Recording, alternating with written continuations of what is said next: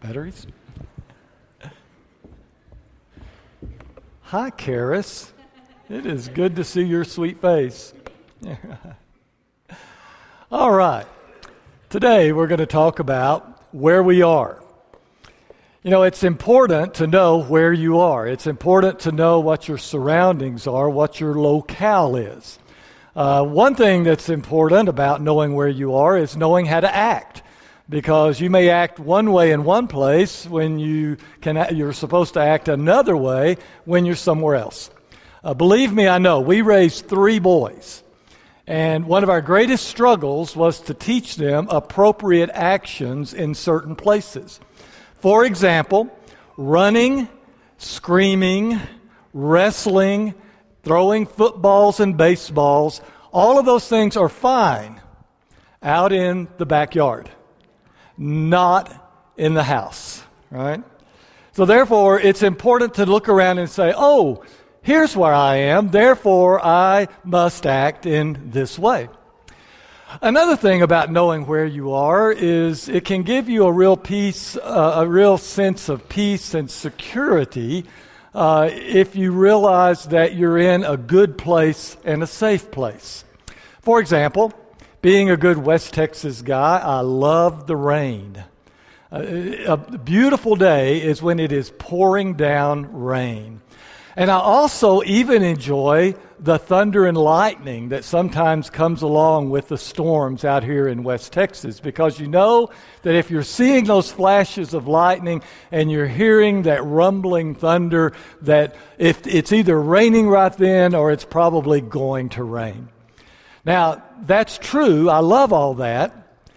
If I'm sitting in my den, in my chair, looking out the window, drinking a cup of coffee, oh, it's just great. Or even better, all snuggled up in my bed. You know, isn't it wonderful to be uh, uh, to to be wake to be woke up in the middle of the night with a loud clash of thunder, and then you hear the rain just pouring down, and you just lie there and say, "Thank you, Lord." Now, I love for it to rain. I love to see the lightning and hear the thunder if I'm safe and in a good place. There have been times where that hasn't been true.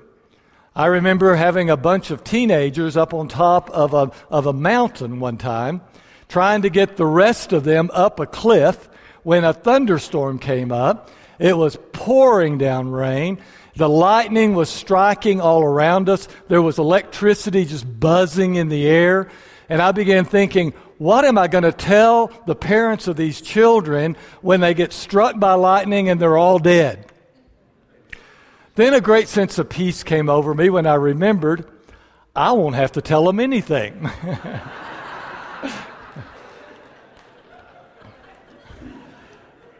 But that was one time where I was praying that it would stop raining and that it would stop lightning. It's important to look around and say, Where am I? Because it's from where we are that we sometimes get our sense of comfort and peace. It's where we are that tells us how we should act. Now, the reason we're talking about that this morning is that in our text today, Paul writes about a place that was special to him. It's a place that was so special to him that he mentions it so often. It was his favorite place to be. It was a place that he wanted others to come and join him in. In fact, he gave his whole life to going out and proclaiming the good news about this place and inviting others to come and be a part of it. When I noticed that he had mentioned this place in our text, I pulled out my concordance and began trying to count up how many times Paul mentions this place in his writings. I stopped counting at over a hundred. I think there's even more that I missed. But Paul believed and you know, thoroughly thought this is the place to be. And his plea was, Come live here. Now, honestly, I had kind of noticed this before, but this was the first time I think that it really ever totally hit me about this place Paul was talking about. I sat down early in the week and opened my Bible and began to read through the text and try to understand it. And before I got very far, I noticed this special place. And so there I just went off. So, like I said, I hope you studied the text in your Bible class. Because today what we're going to do is look at this special place that Paul talked about and make sure that we understand that we can live in that place and then understand what the implications of being in that place are. Well, let's look at the text and see why we're talking about all of this. The text begins with Children, obey your parents. Now, I noticed in first service, I didn't pick up here, but in first service, I, thought, I saw when I read that passage, about three or four uh, uh, parents went, we like that, don't we?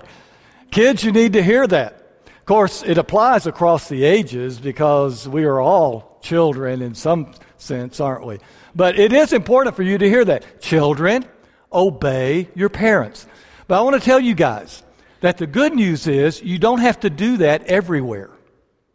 You only have to do that when you're in a special place. When you're in a place where Paul loved to be, he says, when you look around and find yourself in this place, then make sure that you obey your parents. The special place is in the Lord. In the Lord, Paul says. When you discover that that's where you are and that's where you live, it has implications then about how you should act and what you should do. And if you are living in this place, in the Lord, then you have certain obligations. There are certain ways to behave. And one of those behaviors is that you honor your father and mother. Children, you obey your parents. Parents, you love your children and encourage them. Discipline, yes, but you don't frustrate them and make them angry. You work with them to grow up to understand what a special place that we live in. For we truly do live in the Lord. As I mentioned, Paul mentions this place, place at least a hundred times. He calls it by different words. Uh, he, sometimes he talks about in the Lord. Sometimes he says in Christ. Sometimes he says in Christ Jesus. And sometimes he simply says in Him when he's referring to Jesus. So, what I've done and what I want to do for the rest of our time today is pull out some of these passages out of all the times that Paul mentioned this and look at these passages. I chose some that are very significant, and then I chose three or four that I just liked, okay? And, and they're going to tell us a couple of things. One, they're going to tell us how we feel and how secure and, and where our peace comes from by being in this place. And then finally, we'll look and see, and it also tells us how we're supposed to act while we're in this place. First one that we want to look at is Romans chapter 6, verse 23. For the wages of sin is death, but the free gift of God is eternal life. Now, who wants to live forever? Who wants to live a life that is blessed forever? a life where all the problems and woes and pains and sorrows and tears and all those things are banished. But who wants to live the kind of life that is the God life, the kind of life that is like His, and live it forever in His presence? Anybody want that? Here it is in Christ Jesus our Lord. Now that's good information to know. It's good to know that that's where that happens. That's where you can feel secure. That's where you can be at peace. Even when you're looking out the window and you see the storms of life rolling by, you know that, but I am in the Lord. I am in Christ Jesus. Romans chapter 8, verses 38 and 39. Very familiar passage, but I wonder if we ever noticed where we are. For I am convinced that neither death, nor life, nor angels, nor rulers, nor things present, nor things to come, nor powers, nor height, nor depth, nor anything else in all creation will ever be able to separate us from the love of God. Now, oftentimes we kind of stop reading right there, don't we? because we got to the love of God, and that's what we want. We want to be loved by God. We want to live in a be in a place where we can share our love with Him. Well, where is that place? It's right there in Christ Jesus our Lord. That's where the love of God becomes real. That's where we experience the love of God when we are truly in Him. 1 Corinthians chapter 1 verse 2. This is just a, a passage where Paul's getting warmed up and ready to go. He's writing a letter to the Corinthians. But sometimes in those opening verses, he says some amazing things. He says, To the church of God that is in Corinth, to those who are sanctified. Now, what does it mean to be sanctified? It means to be made, it's a saint, right? And to be made holy, to be set apart for something special. Who in here wants to be special? You don't have to keep raising your hand. I'm sorry. but you get the point. We all want, don't you want to be someone special? You don't want to be ordinary. You don't want to be just left in the mat. You want to be special. Well, here's where you are special. You are sanctified. You are set apart for special work by God. God knows each one of us. And God knows what we can do. He has given us our abilities. He has given us our gifts. He, he knows where we are valuable, and He knows what work we can do for Him and for His benefit. We can be sanctified. We can be special people when we are in Christ Jesus. That's right. That's where that works. That's where we are whenever we become sanctified, holy, saints, special, set apart to do something that is amazing. Ephesians 5 8. For once you were darkness, now you are light if you are in the Lord. When you're in the Lord, the light of God shines. Now you can see those who live outside of the Lord, who have not named his name as their Lord, who do not reside in him, things can be very dark. It's hard to know where to go, what to do, what's important, what's not important. All those things become very confusing. There's so many different standards in this world that we can use to determine those, and some of them are just plain wrong. But in the Lord, we have light. In fact, it says you even are become light yourself. And you're able then to show the way to others as well as to yourself. 2 Corinthians 5:21, very significant passage. For our sake he made him to be sin who knew no sin, so that where in him we might become the righteousness of God. Don't raise your hands, but how many of you are ever how many of you are truly ashamed of something you've done in your life? How many of you have regrets that you wish you hadn't done those things, hadn't said those things? And just pray that God can let that go. That God can give you a fresh start. He can push you on ahead. And even though you've made your mistakes, that He won't hold them against you, and He'll enable you to continue on in your life. I want that and that is his righteousness. And where is that found? In Christ, in him. Now, this one is one of the ones I chose that I just because I liked it. All right, we're going to kind of run off the path here for a moment. You know, one of the things that's really troubling this world right now is the distinction between men and women, especially over on the other side of the world. People are suffering greatly because of an understanding of what men are supposed to be and what women are supposed to be. I think you know the, the kind of uh, attitude that I'm referring to. Well, isn't it interesting that in the Lord, if you're living here, look at what men and women are like together. Woman is not independent of man, or man independent of woman. For just as woman came through man, so man comes through woman, but all things come from God. Isn't it interesting that when we live in the Lord that we have mutual respect for each other? That there is a symbiotic relationship there to where we see each other as equals and we, we help each other in the ways that are particularly male or female, but there we are together. Now, our society has somewhat been formed by that idea, And certainly we cling to that idea, and we see so much that is going on outside of that kind of, of society and that world that is, is truly heartbreaking. But in the Lord, we understand that this is a special gift. Another one of those, 1 Thessalonians 5 12 and 13. We appeal to you, brothers and sisters, to respect those who labor among you and respect those who have charge of you in the Lord.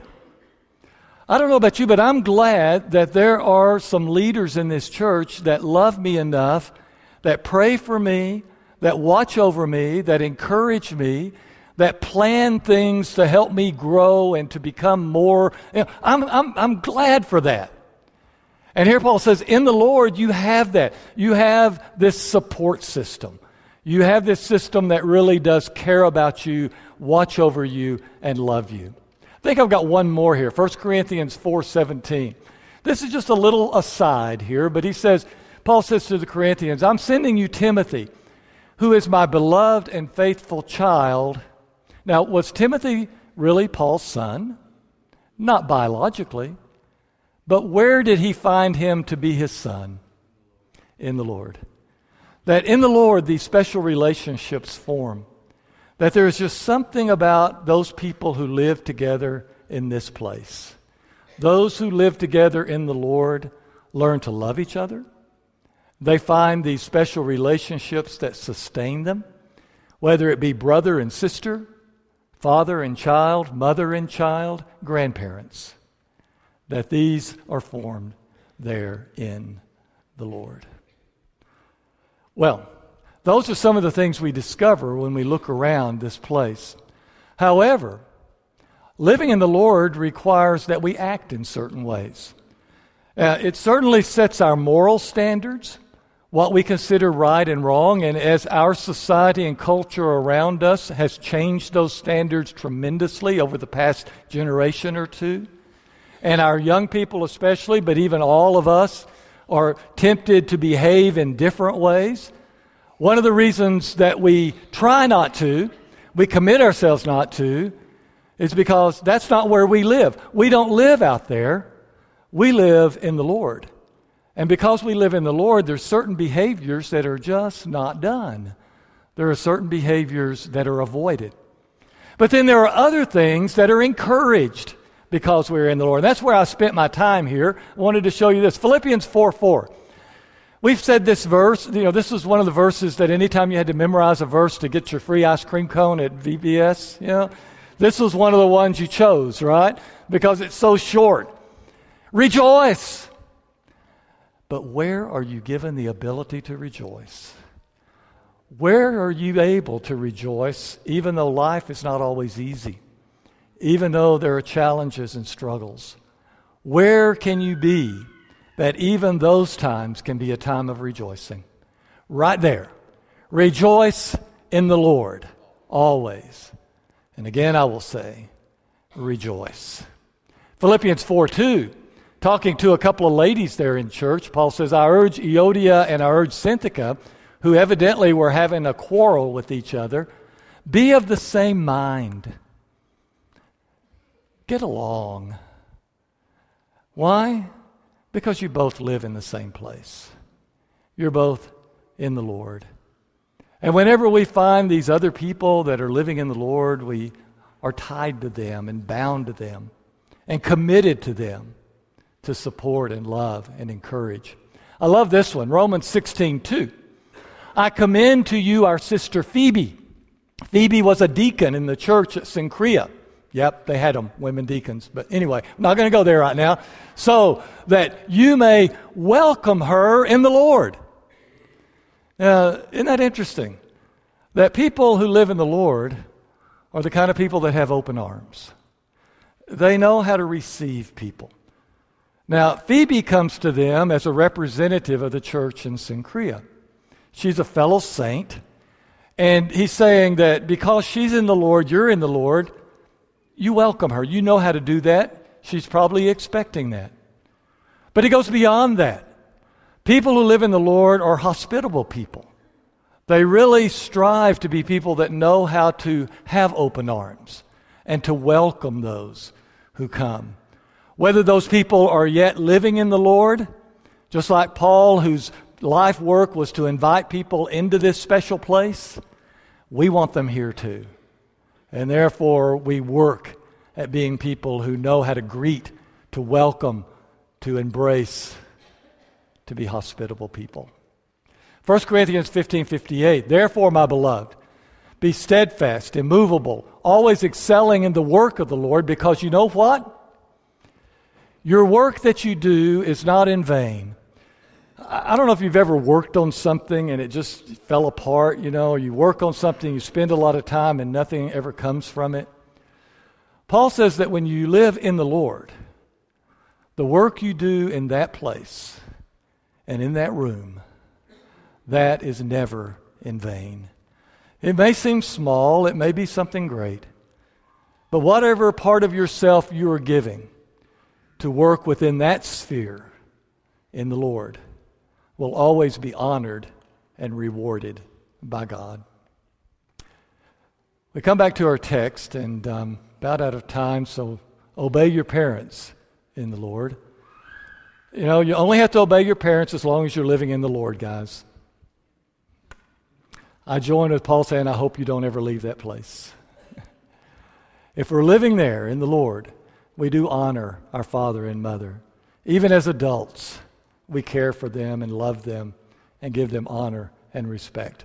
And even though Paul does not use the word in the Lord, he refers to it sort of, he says, Parents, bring up your children with this knowledge that you're doing this in the Lord, that this is a godly work that yes, you discipline them and point them in the right directions, but you give them the instruction of the way of the Lord and show them what a wonderful place that they live in. Well, this brings up a question we have to answer before we leave. In the Lord is a great place to be. How do you get in? Well, then you have to look up the word into. You know, if you're not in, how do you get into? Another word that is used constantly in the New Testament. Let me give you three verses real quickly that talk about this. He, Jesus, has rescued us from the power, of God has rescued us from the power of darkness and transferred us into the kingdom of his beloved Son, in whom we have redemption and the forgiveness of sins. Look what there, there it is, right there. In that place is forgiveness and redemption. I want to get in. How do we get in? Well, he puts us there. Another use of the word into. It's amazing to me, if any of you, uh, well, Reed's not here right now, but any of you who have studied Greek know that, that oftentimes this word faith and believe is paired with the word into. We, we translate it in our New Test, in our English Bibles as we believe in Jesus. But so often, that's not what it says. When Jesus talked about faith, he so often said, I have come as light into the world so that everyone who believes into me should not remain in darkness. It's a motion. It's, a, it's, it's traveling. You're moving into Him whenever you believe in Him. Whenever you decide, I'm going to trust in Him, I'm going to give Him my heart, I'm going to give Him my life, I believe in Him. Well, you don't believe in it, you're believing into Him. The door is open, and you walk in.